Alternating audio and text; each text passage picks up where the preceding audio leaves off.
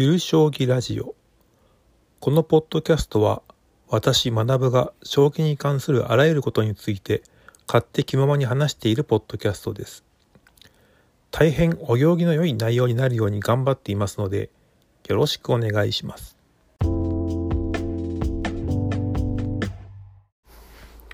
はい。それでは第81回を始めたいと思います。えー、今回は竜王戦第3局の封じ手あたりについてお話ししようかと思います。2023年10月2627日に福岡県北九州市の旧安川邸ここは炭鉱王の一人で産業用ロボットで有名な安川電機や九州工業大学を作り北九州の工業都市化に貢献した安川慶一郎の邸宅で建築様式が和風洋風が混然としたデザインとされており近代建築として価値があるということで市の有形文化財として指定されているところです。で、まあ、本局はすでに2敗している挑戦者伊藤匠。先手ということもありタイトル奪取をするには落とせない一戦だったわけですが気泡通り藤井竜王が最後きれいに即詰みに打ち取り3連勝で防衛まだあと一歩という状況となりました。相掛かりから序盤早々一歩得と引き換えに手損を選択した伊藤匠。ここはまあ趣向というやつで以降のどんな変化も膨大すぎてわけわからんのでまあどの手を選んでも一局という扱いだったわけなんですね。伊藤は棒銀で藤井は5筋の位を取り抑え込みと攻撃手段を確保しました。すぐに5六歩と決戦ができます。先手の玉の位置が6八というすぐそばな上に7八金7九銀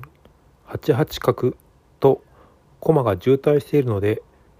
先手の玉は逃げ道もなくこの時点ですでに先手は作戦負けなのかなと私は見ていました。手損をしているのに手のかかる銀を繰り出しているのも疑問で後手は受ける準備をすることができたのではないでしょうか。駒得を生かすのであればじっくりと指すのが良かったのではないかと思いました。左辺の駒が凝っているところもほぐしていくというのがおそらく大人な将棋だったのではなかったのじゃないかなと。そして封じ手前に棒銀を繰り出して2筋突破目前という局面で藤井竜王のカウンターである5六歩が炸裂してしまいます。この局面衝突している駒がたくさんありどの手順で取る取らないと判断が必要なんですが例によって分岐数がえげつないほどあり伊藤匠に選択を突きつけているわけです。私は正しい、まあ、厳密に言えばあなたより良い手を選びますけれどどうですかねという手です。この一手前の伊藤はというと当然この反撃を考慮に入れて指したはずなんですけれど、まあ、本人曰く軽視したと語っていました。軽視したとは言っていますがこれは仕方ないところで他にも有効な後手の対応手順がありそちらの対策に時間を費やしていたため手が回らなかったという事情があるのでしょう。ここが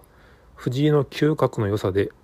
相手が読んでいなさそうな手を意識的か無意識的かは謎ですけれども指すことができるんですよね。渡辺明九段も読みが噛み合わないと語っていましたが手の見え方が他のプロとはちょっと違うようです。第一感から違うのかそれとも考えられる手の射程距離が広すぎるのか。射程範囲の手の掘り下げするスピードが異常に速いとかまあ他にもいろいろ理由があるのでしょう。以降伊藤匠は大砲である飛車を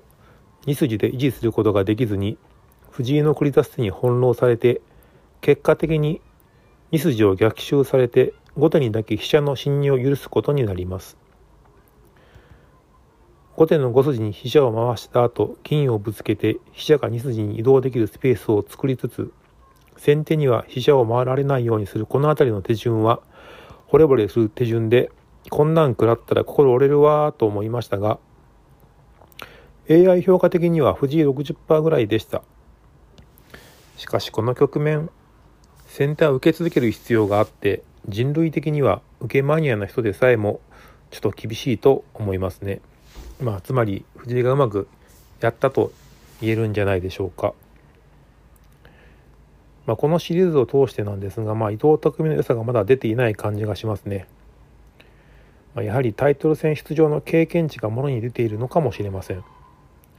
第4戦、伊藤匠は後手ですけれども、なんとか一勝はもぎ取りたいところです。4連敗だと、4連敗なら俺でもできるとか、軽口叩くプロが湧いてくるので、なんとかぜひ阻止してほしいところです。つくづく永瀬九段が王座戦で藤井を何度も追い込んだこの事実の凄まじさが、えー、身に染みますよね今季王将リーグでは1人3連勝しているので永瀬九段がタイトル戦に帰ってくるのも近いかもしれませんまあどちらにせよ竜王戦第4局伊藤匠君ぜひまあご出番ですけど一生よろしくお願いします。